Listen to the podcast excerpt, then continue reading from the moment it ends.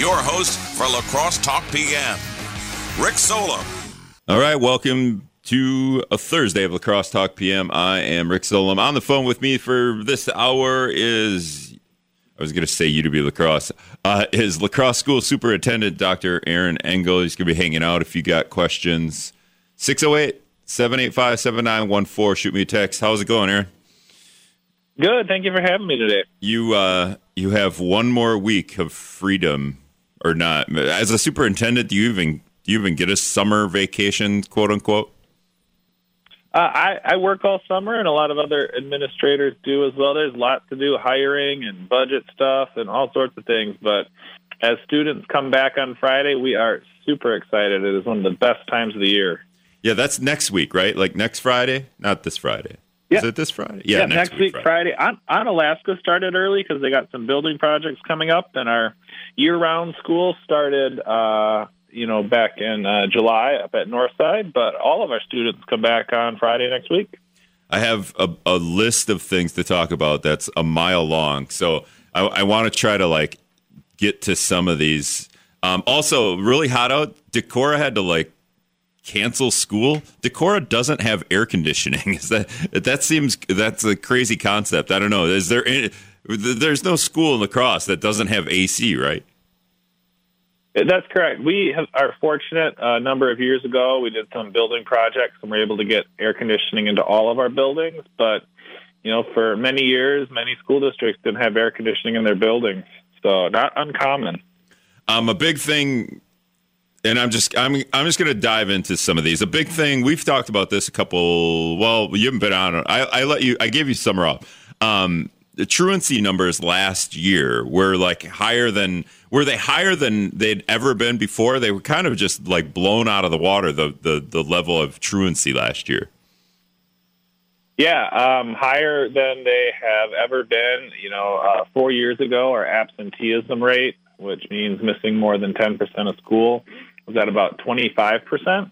And we weren't thrilled with that. Um, this last year, though, um, uh, it was at 49%. So uh, substantially higher. Uh, a lot of it has to do with COVID and changing habits, uh, but we really need kids to be at school so they can learn. What does what does that mean at forty nine percent? Like ki- uh, kids, I don't even. What is that percentage?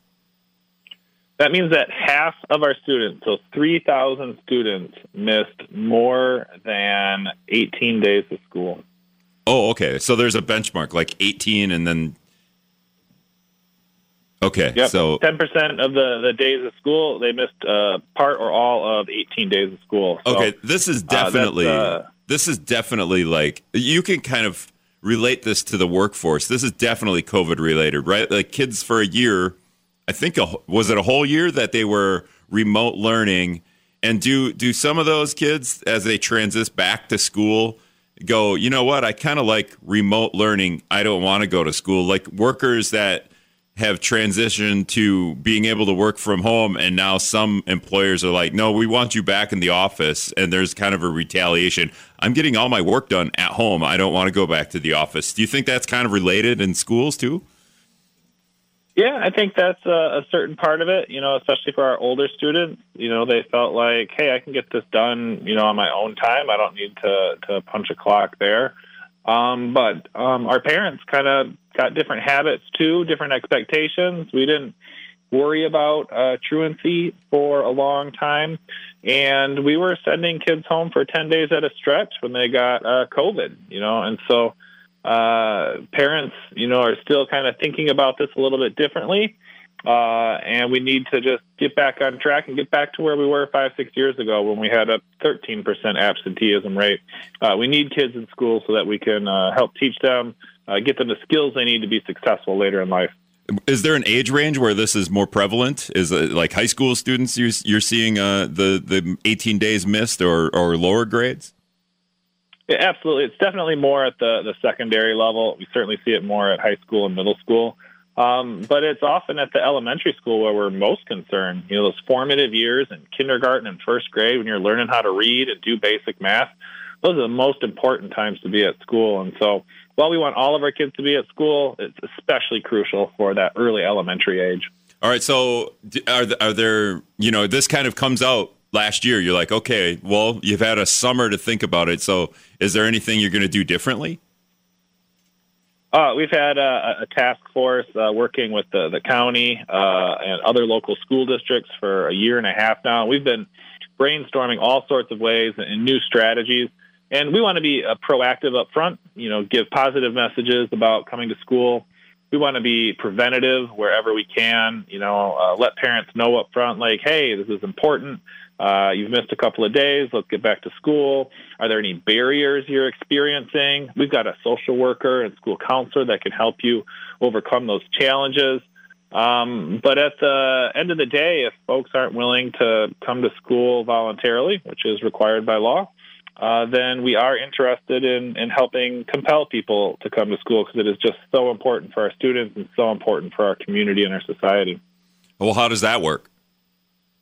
Uh, you know, the next step is turning it over to, to law enforcement. You know, there's ordinances on the books uh, that require students to uh, attend school. And so we're going to work with uh, our local law enforcement agencies and uh, try and put in place some uh, stricter measures as we move forward.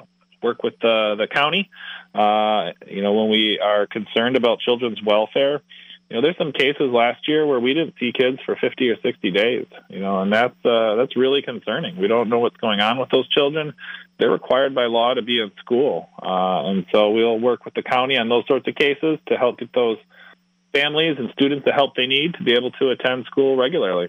And does, does a lot of that onus then go on the parents? Because obviously kids are under 18 you know they're maybe, maybe there's an 18 year old in, in the district that's not showing up but uh, does does the it's a responsibility of the parents then? This is where where this goes to?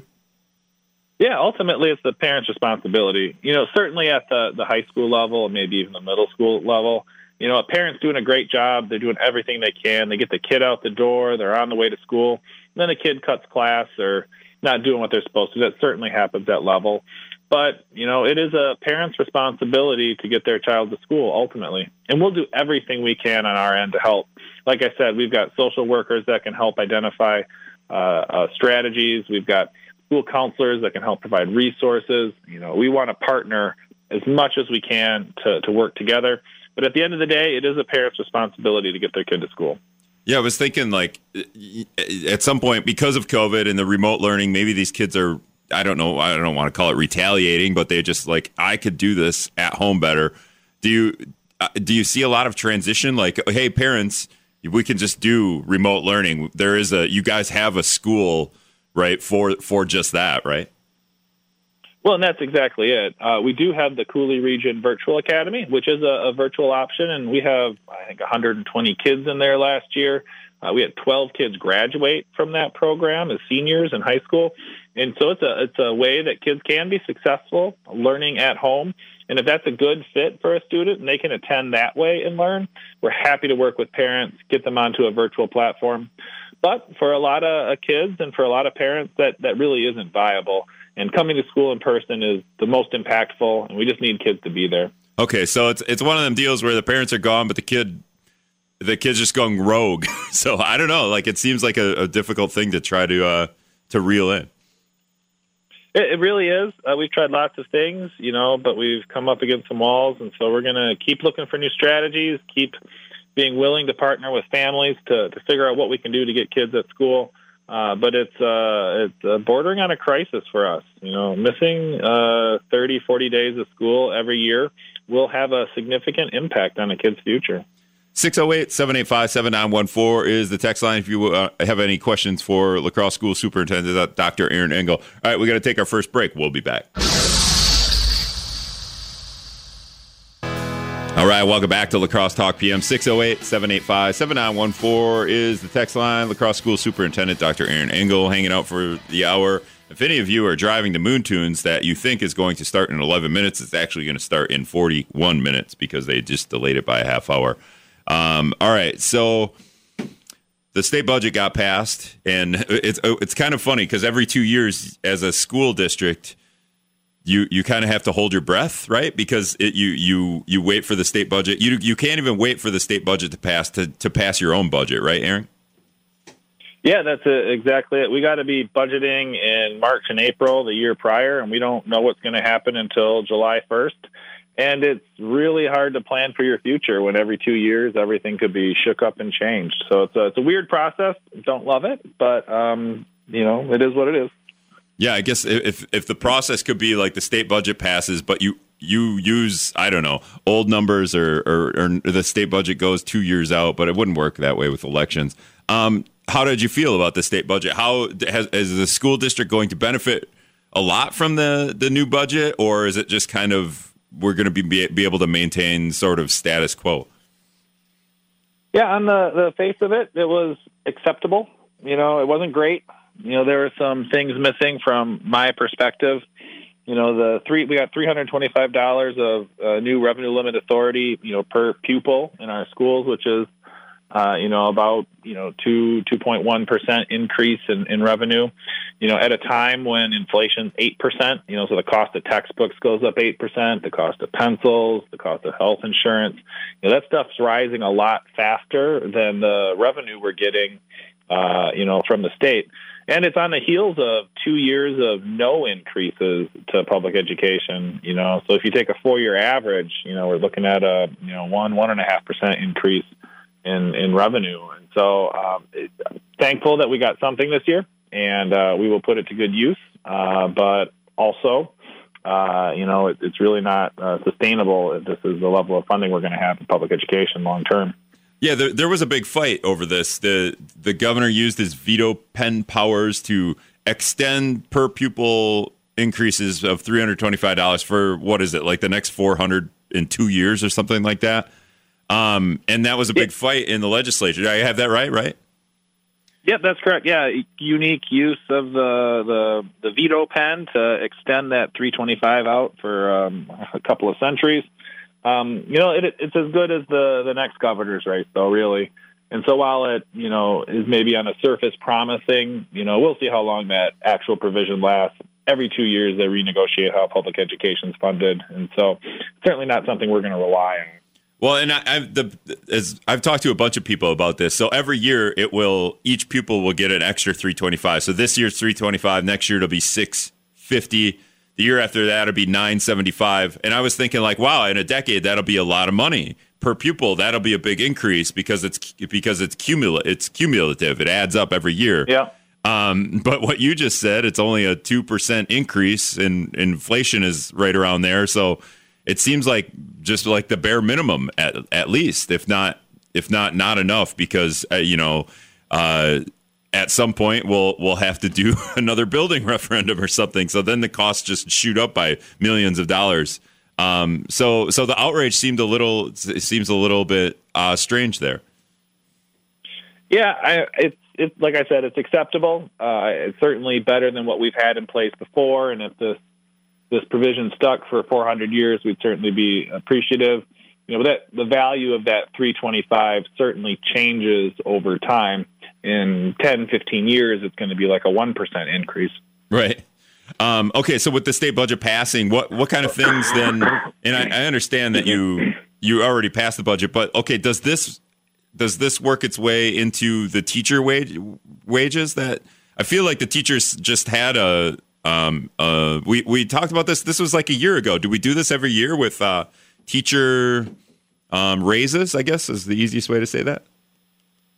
Yeah, last year it was a, really tough year. No new revenue for schools. Our budgets were really tight and crunched, and at a time when we had pretty high inflation, our our teachers were frustrated that we didn't have more money to be able to pay them. And I think, you know, that was obvious in their protests and their comments and everything else. But we worked really hard with our teachers union this year uh, to really come to some common understandings about where our budget was, what was financially possible, and what our aspirations were depending on how this biennial budget turned out. Well, with the referendum passing, which was huge in April, and uh, a budget that was acceptable and, and more than our really conservative budget projections, we're super excited that we were able to get to a, 6% raise for our, our teaching staff this year, uh, which is just huge. Uh, you know, it's a heck of a lot more than last year. It's something that we're really thankful we were able to work collaboratively with our union to get to. Did this just happen like a couple weeks ago or even a week ago? Yeah, just ratified by the school board and the union in the last uh, four or five days. So, okay. Uh, new new information. Uh, like I said, super thankful that we were able to collaborate and work on this, and you know, thankful for our community who said as a part of that referendum they wanted us to attract and retain teachers. Well, that's exactly what we've been able to do. Well, and that was kind of you're stealing my thunder. That was kind of my next question because we we talk about quote unquote teacher shortage. I don't know if that's the best way to talk about it or the best phrasing, but um, this, you know, a year ago, this was kind of negative news, and and if other teachers around the state want to come to La Crosse they might read that and go, "Oh, La Crosse only gave a certain percentage of raise." Well, now a year later, you know that's good news. You you probably will see a flood of uh, maybe new applicants and new teachers coming in. It certainly won't hurt, and it'll uh, recognize and value the folks that we already have on our staff as well. We're fortunate due to uh, you know prudent financial planning and a supportive community that we do offer the highest wages in the area for almost every position on our staff.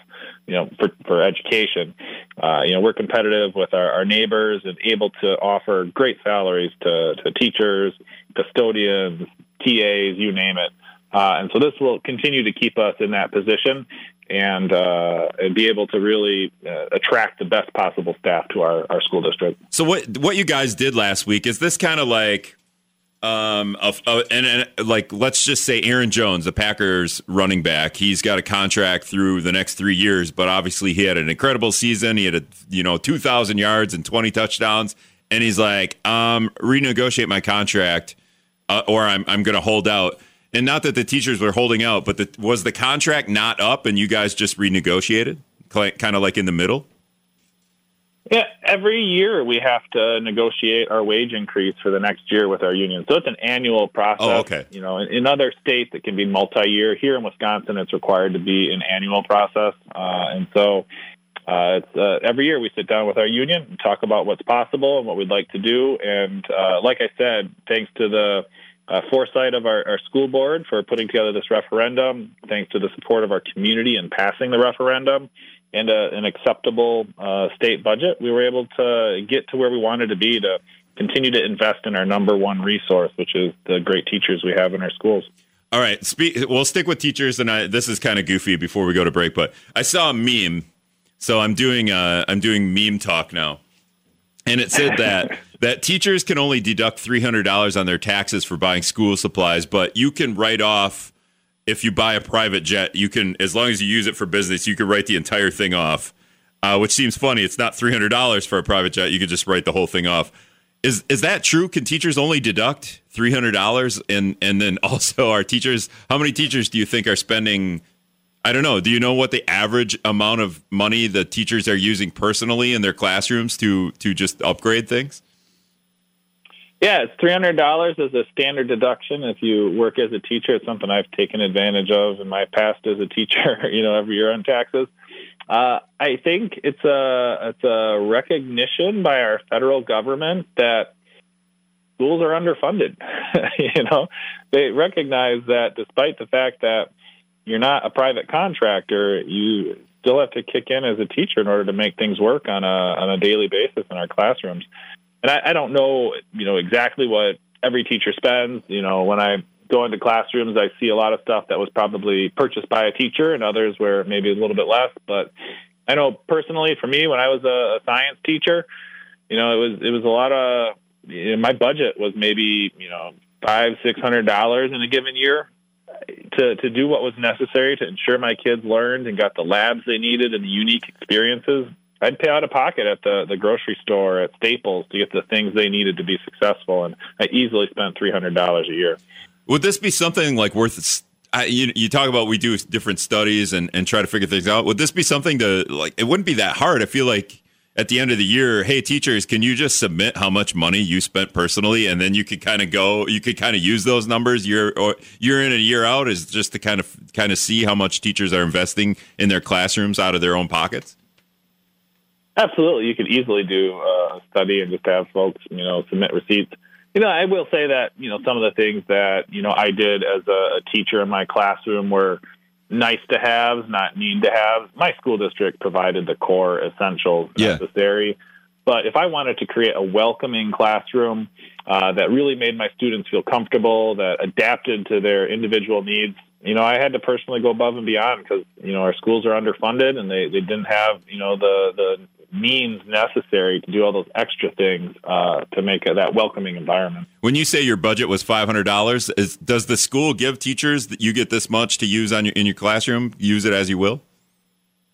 Yeah, you know, our average elementary teacher might get you know two two hundred dollars, you know, for the year to, to spend on all the things that they need, and we're providing curriculum and all that other stuff. But you know, markers and crayons and scissors, and you know that's why we have classroom supply lists. We need our, our families to help chip in to to make that uh, that classroom run and function as well. Yeah, this this is just funny because it would be like, do the custodians at the school like have to pitch in out of their own pocket to buy like I don't know ammonia or vinegar or anything? To, do they have to buy cleaning supplies out of their own pocket? It just seems like a kind of a crazy, uh, you know, like when you really start to think about it, it's kind of insane. Oh yeah, imagine if you asked a, a subway worker to bring in the green peppers tomorrow. I mean, it's it's insane. It doesn't make any sense to me. Schools should be properly funded. The fact that that tax provision's even in there is a recognition that we're not doing what we ought to in public education. 608-785-7914 is the text line. Dr. Aaron Engel is going to hang out with us uh, the rest of the hour. All right, we'll be back after this.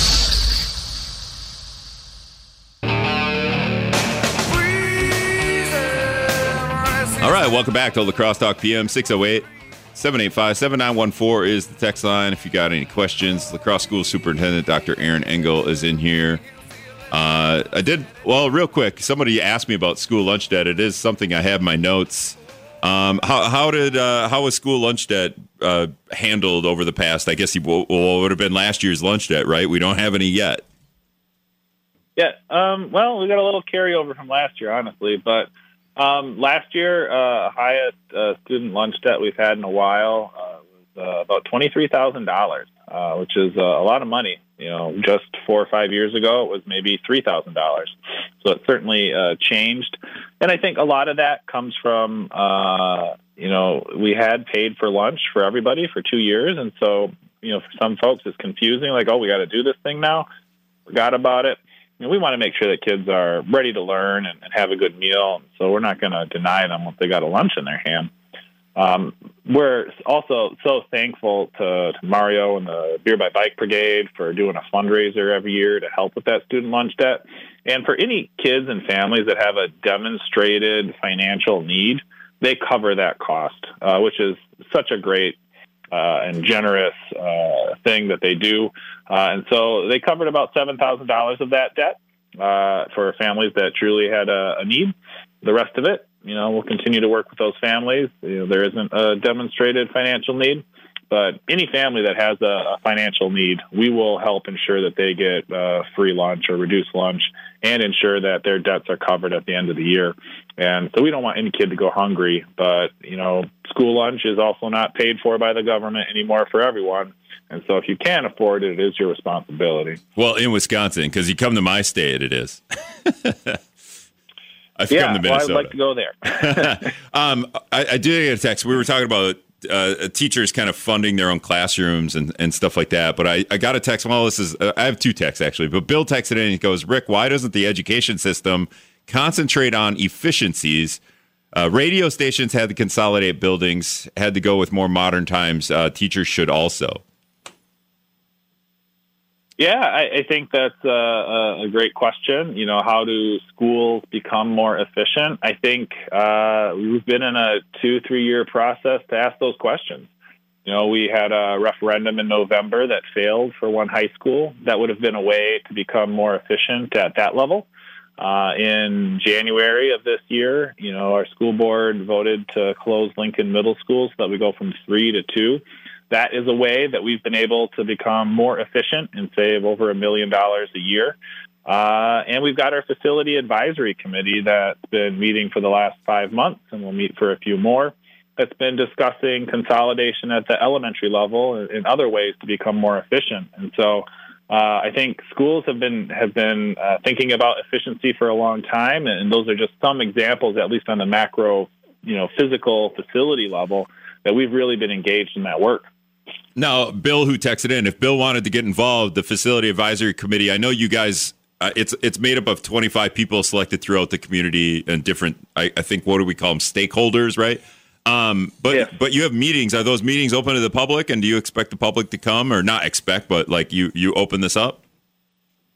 Yeah, we are so thankful for those volunteers uh, that have come out to help grapple with these issues, wade through the the facts and the and the nuance of it all, and, and help come up with recommendations for our school board. Uh, they are open to the public. They are posted, absolutely. We know it's tough for people to get out to these sorts of things. And that's why we're also video recording them, putting it all up on our website. All the materials that are shared there, the PowerPoints, the supplementary materials, all of that's up on our website as well. And so trying to make the process super transparent and open to anyone who wants to, to keep abreast of those issues. No, I don't know if you're, you know, obviously you're the superintendent. So maybe do I need to like talk to, is it Dr. Joe Schrader? like if I wanted to talk to you, like how how they're where they're at with the the the committee itself, or do you know? Obviously, you're getting updates on this. You're probably at all these meetings, so can you kind of just we're we're a little over halfway through the the committee's all their meetings, right? Yeah, I've been at every meeting. I uh, function, you know, as kind of a resource getter. You know, like if the the group wants information or has information that they need to move forward, my job to go out and find that, present that, and answer their questions. Uh, and we're so thankful for Dr. Stroh Schrader and um, kind of facilitating the meetings as kind of a neutral party just to help move things along. Uh, he's been absolutely fantastic.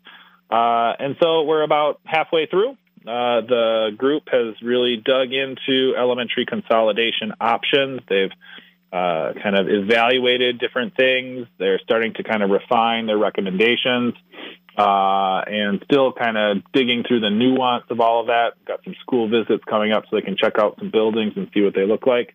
But they're also tackling uh, secondary uh, facilities as well. Uh, now that we've kind of got a, a, north pathway and a south pathway, uh, we want to ensure that it, no matter where a kid lives in our community, they get a great education that's just the same as if they live somewhere else.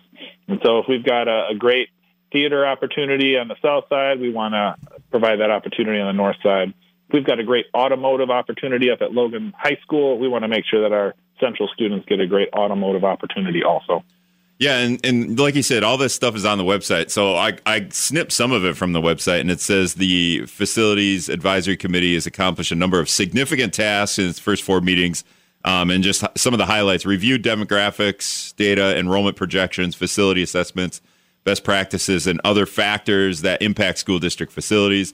Uh, another one, evaluated community feedback from the survey you put out, um, and to to integrate key input into decision parameters. That's very technical there. Um, this one also identify parameters for facilities evaluation from policies and the community survey. And then the last one, re- redefine, refine the number of elementary school consolidation options. So that's kind of the big one, right? Like we've we, here's a whole bunch of plans, and now we've refined that to I don't and I don't know what the plans are or how many plans there are.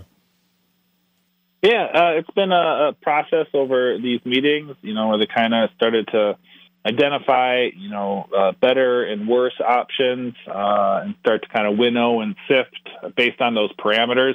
And I would say that um, you know the committee's down to probably you know less than 10 options that uh, make the, the most sense and they're kind of honing in on maybe you know four or five that uh, are maybe are the best options from their perspective and the information that they've got uh, you know but there's still uh, some time left to refine those and uh, come up with any final recommendations by november we might have buried the lead like why are we doing this I know I, it might yeah. be common knowledge, but this all started with that high school uh, high school plan. But then the plan had to evolve and or devolve if you want to want to talk about it. But yeah, what's the dilemma? Yeah, so uh, we continue to face declining enrollment. Uh, you know, we we are down 25 percent in the last you know 15, 16 years. Uh, and so our buildings just don't have the same number of kids that they used to, and uh, it makes us less efficient financially. Uh, you know, so we could be more efficient financially and use our resources better if we were in fewer buildings. Uh, and it impacts our instruction as well. We have teachers that are split between buildings, can't be there when kids need them.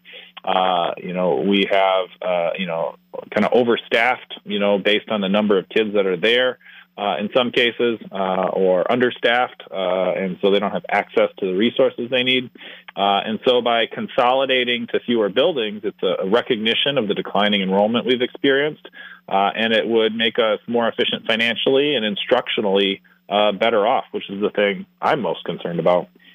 Okay, so if you you've whittled this down, I, I, think you said maybe you're at ten and you want to get that down to four or five, or maybe you're at four and five, and and maybe that's that's good in terms of consolidating elementary schools, right? Is that kind of the that where we're headed? Yeah, we want a, a final recommendation, uh, a report written by our, our committee, you know, that's submitted to the school board. That's just a recommendation. Okay. This group isn't a, a deciding group. Uh, we, like, they have done some heavy lifting, some great work, and will continue to do so. Uh, but at the end of the day, the school board is going to make final decisions around any closures or changes that could happen. So this group's job is just to put their heads together and be real thoughtful about high quality recommendation that they think our community could support based on the information and data that's presented. You know, before the, the board makes any decisions, you know, we'll have an open comment period for, for the community and staff and students to weigh in on what that report says so that the board has as much information as possible to make a really good decision as we move forward. Okay, so the, the committee will come down. They they will end up with one plan, and this is the best plan that we think, or will they submit like a couple of different plans, and the board could kind of you know vote on different plans. We like this plan versus that plan. Yeah, I'm not exactly sure where it will all end up. I'm not in the, the decision seat there. Uh. You know, I, my, my hope is that there is, uh, you know, kind of a, a definitive path forward that seems obvious to everyone.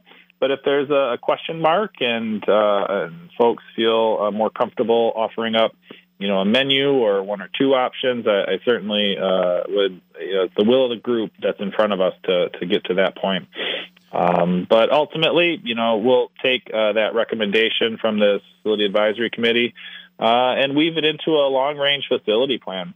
You know, we're going to have a, a, school district here for probably the next hundred years, and some of our buildings are going to need to be replaced, and we're going to have to rejuvenate some of our older facilities. And so, you know, maybe there is some closure of buildings along the way to recognize that we have declining enrollment. But our older buildings might need to be modernized, and maybe we need to replace a building so that we can provide a, a, a top tier education for our students. And so, you know, this can be uh, a part of a, a broader long range plan to, you know, provide that world class public education that we always have here into the future. We're speaking with La Crosse School Superintendent Dr. Aaron Engel. Now, when you you guys can kind of look to the like how far into the future can you look and see like yep enrollment's going to decline for this many years before it's kind of unknown um, we we can be pretty certain about five years out. You know, we've got birth rates that go, you know, out to you know five years before they get into school, and you know we can track, you know, housing trends and broader demographic trends. Things get a little more squishy after five years. Um, you know, ten is about the limit of what we feel comfortable anticipating, and so it is always a, a moving target. demographics change, and you know, birth rates change over time.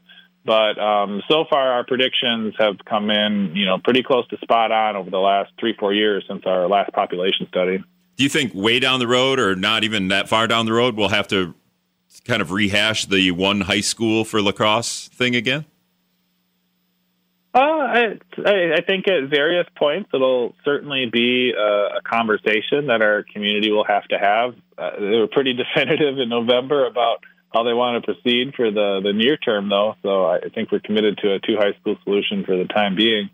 Uh, you know, but as uh, you know, declining enrollment continues to impact us, we're going to have to think about that and see and, and, ask ourselves, is it best? As an example, our, our, our graduating senior class this last year was, I think, 423 students.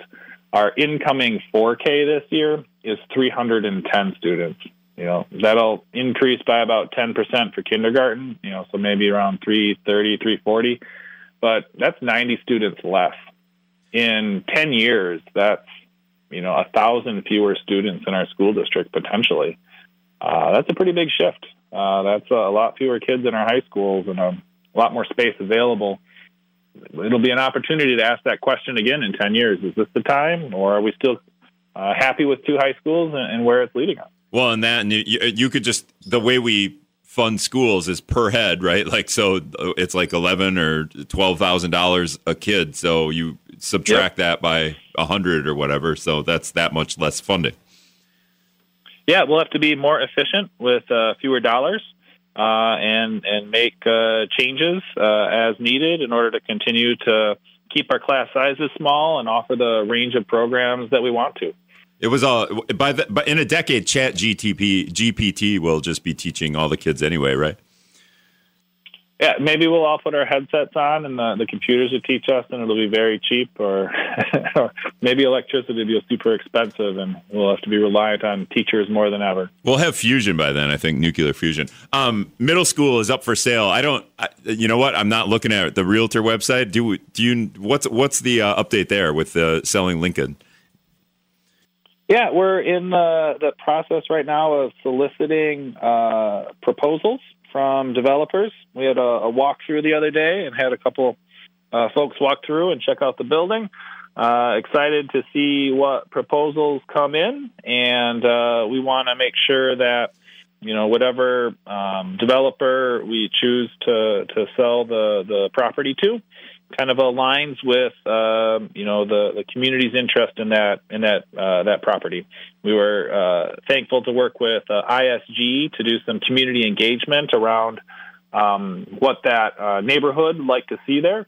Uh, housing came up as the, the number one thing by far. and so, hopeful to get some proposals that think about housing in that neighborhood and, and a way to, to take that property to, into the next hundred years when you're doing those build, building walkthroughs, are they with potential developers or potential buyers? And what are they saying? Like, uh, I don't know. Have you gotten any funky ideas with what they want to do with that building? Ah, yeah, a whole range of ideas from folks that we've talked to over the last couple of months. You know, uh, you know, housing is one. You know, people were looking at the gymnasium and wondering, you know, can we turn this into condos? You know, two levels. You know, and I've never thought about it that way exactly. You know, other people were looking at the turf field and said this is a great space. Can we enclose it and build over it? You know, I never thought about that. Um, you know, and with the historic designation on the, the older portion of the building, people are trying to come up with creative solutions for how to keep the building uh, exterior the way it is, but modify the interior to be useful for a new purpose. Oh, and you're mad about that too, right? The historic designation. that, I mean, there uh, was uh, we, a little bit of a fight there. appealed the city's decision there. At the end of the day, it's their right uh, with their ordinances to, to dictate that. I felt like it was a little late in the game to to be making those sorts of decisions for a property, but those ordinances are in place for a reason, and the city felt comfortable with their decision. Is there any benefit to? Ha- I mean, I feel like uh, from some of the people that I talked to, there is some benefit to having historic designation. Uh, you you just have to figure out how to write the the correct grants to get grant funding for that stuff. Yeah, there there's grant funding, if you get a state or federal designation, there's no assistance for a, a local historic designation. You know, certainly from the city's point of view, uh, there's an incentive to retaining character and attractiveness uh, to our city. And so I understand like the, the like the broader purpose of these sorts of historic designations. I, I get that entirely. Uh, I was mostly concerned about the process. You know, within 30 days, we're going to sell this property, and all of a sudden, uh, it's listed on this historic site. Uh, you know, they had 100 years to put that thing on the register. Why now? So. Well, and it is interesting too. You're not just trying to sell the building to sell the building. You're actually taking communities, uh, you know, input and and you know, so you're being a little bit of a stickler there too. That's that's, I mean, the community's got to appreciate that. Yeah, I, I hope so. You know, we're taking the community's interest, you know, uh, at heart. Uh, and, and, historic designation did come up in those community engagement sessions. It was not the number one thing by far. You know, housing was was by far the most important thing that they want. I hope that the the designation doesn't, you know, kind of limit what's possible there for our community, and, uh, and you know, maybe if they pursue those historic tax credits, it'll it'll be a huge whip. Or, or you guys sell the district and, and it's just like a warehouse facility, like a, a over like a yearly storage units with garage doors and that, and then everyone will be like, "Wait, uh, what?" gosh, I hope not. I, I, I hope for good things for that property. I can imagine housing for a range of economic incomes. I can imagine some student housing for Viterbo. I can imagine some family housing that adds some more kids to our district. I imagine nurses and doctors moving in there into townhomes or condos and working at Mayo and Gundersen. I think it could be a fantastic place for a, a community to live and work. Uh, so I'm really excited for those possibilities. That's La Crosse School Superintendent Dr. Aaron Engel. Thanks, Aaron, for hanging out this hour. Thank you. Have a great day. All right. Thanks. All right. We got to take one more break. We'll be back. All right, that's going to wrap it up for a Thursday of La Crosse Talk PM. Thanks to Dr. Aaron Engel for for hanging out. This will, if you want to, if you caught the end of it and wanted to hear the beginning of the uh, interview, that'll be on WIZMnews.com here in just a couple of minutes. Uh, as soon as I put it up on the website, all these episodes go to WIZMnews.com slash podcast. I'll be back tomorrow morning as I wrap up my two days August schedule, just like high school football all over again. Thanks everyone for listening and texting.